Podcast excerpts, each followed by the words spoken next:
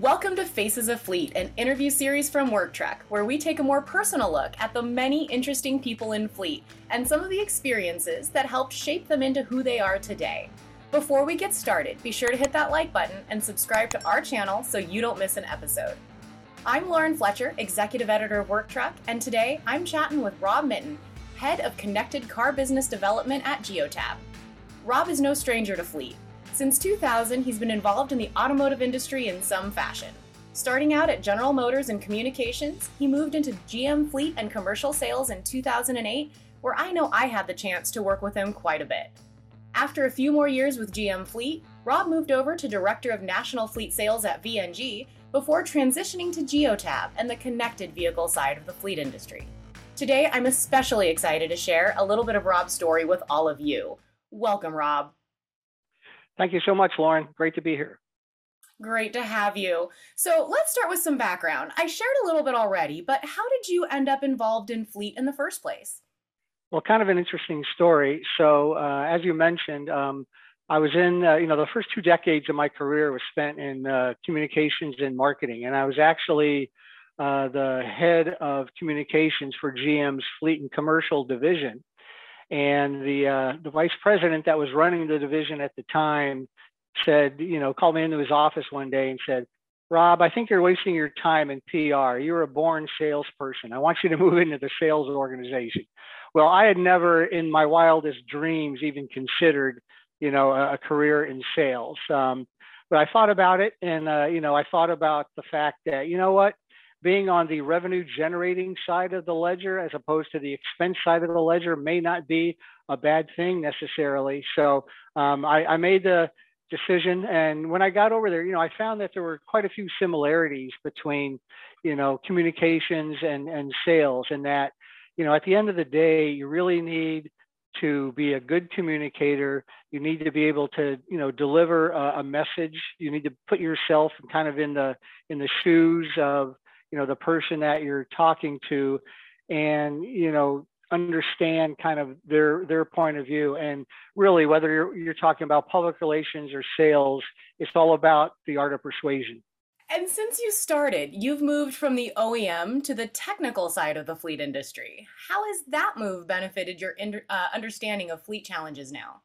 Well, you know, having that uh, O E M experience kind of gives me a, a good perspective uh, in the current uh, role that I have with with Geotab. Um, you know, we work with a lot of uh, O E Ms, and especially, you know, mo- most recently, a lot of the E V startups. And, you know, it's it's so hard to bring a new vehicle to market. There are so many challenges.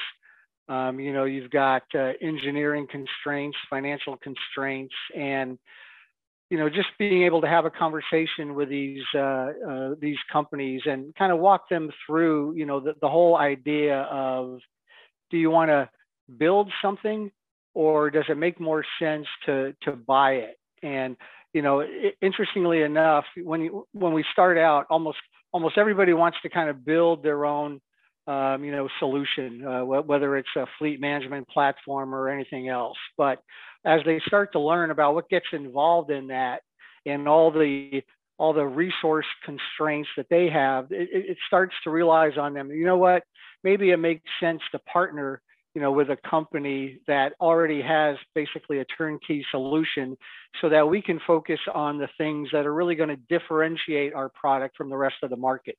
And touching on a more personal topic, you recently struggled with and survived cancer. Can you tell us a little bit about that experience? Um, yes, thank you. So in uh, twenty thirteen, I was diagnosed with a very rare lymphoma. In fact, it was so rare that few doctors had ever even heard of it, let alone treated a patient that had it. Um, and, you know, my wife was doing a lot of internet searching of my symptoms, and she kept coming back with the same answer, a disease called cutaneous T-cell lymphoma. And, you know, Lauren, I, I credit the fact that I'm alive today to uh, my wife Sharon's determination to not accept what the doctors were telling us and to make them test for this very rare cancer. So, you know, after eighteen months of a lot of suffering, suffering and deteriorate, deteriorating health, um, you know, we got a confirmed diagnosis. That was the same diagnosis that Sharon had kind of been telling the doctors all along. And, you know, I'll never forget that day. Um, you know, the doctor called and, you know, gave us the, gave us the news. And, you know, I heard the words that you never want to hear from your doctor. He said, I suggest you get your financial affairs in order. Um, so, you know, that was, uh, yeah, that was not something easy to take. But, uh, you know, we both decided that we weren't just going to give in, we were going to fight. So we tried a number of treatments, none of them worked. We finally decided that my best chance for survival was to undergo a stem cell transplant, which, um, you know, it's a very risky procedure, but we really had nothing to lose. So in twenty fourteen, I underwent uh, a transplant, and essentially, you know, what happens is they kill off your immune system, and then they bring you back to life with a new immune system. I, I tell people it's kind of like, you know, that story of Lazarus in the, in the Bible. Um, so in order to have a stem cell transplant, you need to find a donor that has uh, matching D N A to yours. And uh, I was fortunate to find an unrelated donor through a, uh, the International Bone Marrow Donor Registry that's run by the Be The Match organization. Um, But, you know, the whole ordeal required three weeks in the hospital and then another three months in isolation uh, in an apartment that was across the street from the hospital because, you know, this, you know, the, the hospital was two and a half hours away from Orlando where, where we live. And so, um, you know, you had to be very close to the hospital in case, you know, something bad happened where you could get back there very soon. But anyway, I was fortunate. I had a successful transplant, um, but you know, not everyone is as fortunate. And, you know, I think about that every single day. Well, I, for one, am grateful that you are still around. And I know a lot of our viewers out there are as well. Um, what are some of the lessons you've taken from your cancer survival that apply to how you work day to day now? Well, you know, when a doctor tells you that you're most likely going to die within two years, um, it gives you a new perspective on things, right? Um, things that would bother me before um, seem pretty insignificant now. And, you know, I, I believe that you need to do hard things in life, things that you've never done that kind of push you beyond your comfort zone um, so that you feel that you've accomplished something. You know, you've tried your best, you put in the effort needed, and it helps you build that self-confidence in knowing that you can really do things that maybe you thought um, you couldn't handle. And so, you know, that applies to work as, as well as to one's personal life. And, you know, I, I really live by the mantra that you never know how strong you are until being strong is the only choice you have. That's a great one. Um, you briefly mentioned uh, Be A Match earlier. I understand you're a volunteer for the group. Can you tell us a little bit about that group and your efforts with them? Uh, yes. So Be The Match manages the National Marrow Donor Program, which is the most diverse uh, bone marrow donor registry in the world. And, you know, for a lot of people like me who are diagnosed with leukemia or lymphoma, a bone marrow transplant is really their only hope for a cure.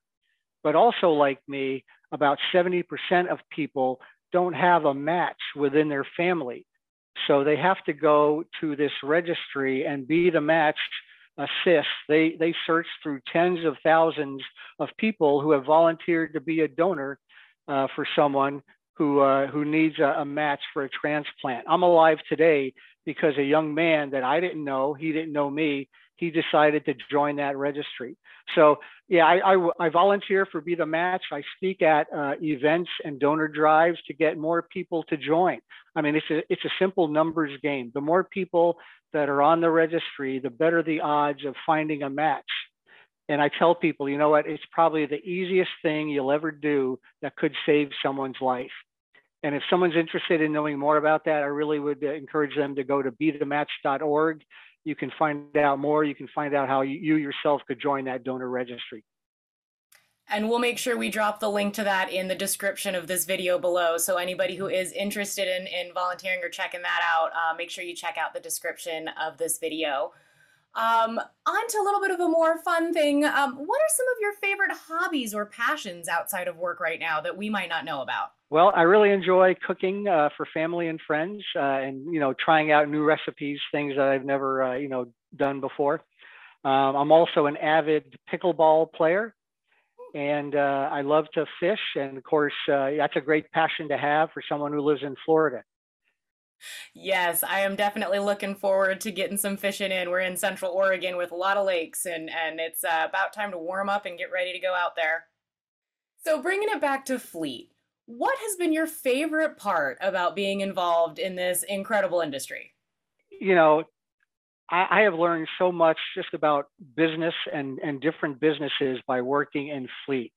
Every customer is different, and it's fascinating to learn about, you know, their own unique business. And so, you know, you've got companies, you know, over the years that I've worked with, like, you know, A T and T and Mary Kay, you know, two very different businesses, right? But very interesting in their own right. And just, you know, to, to be able to really understand, um, you know, how, how that works, how they operate is one, is one of the great things about, you know, being in the Fleet business. The other thing, and it's, you know, been said many times before, right, is, you know, it's an industry really built on relationships. And, you know, I, I can say every job I've gotten has been, you know, based on the fact of a relationship that, uh, you know, I've, uh, I've created or, or someone has created with me. And, and definitely I've got more friends in the Fleet industry than, than I can count. Um, the other thing is that, you know, I really try to be a mentor to folks, both formally and informally. Um, you know, building relationships is about giving uh, as much or more than you get. And that's really something that I try to embody.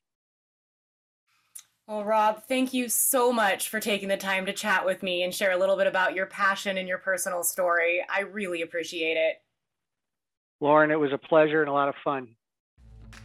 For anyone else interested in learning more about Geotab, Be a Match, or for more episodes of Faces of Fleet or Truck Chat, check out the links below.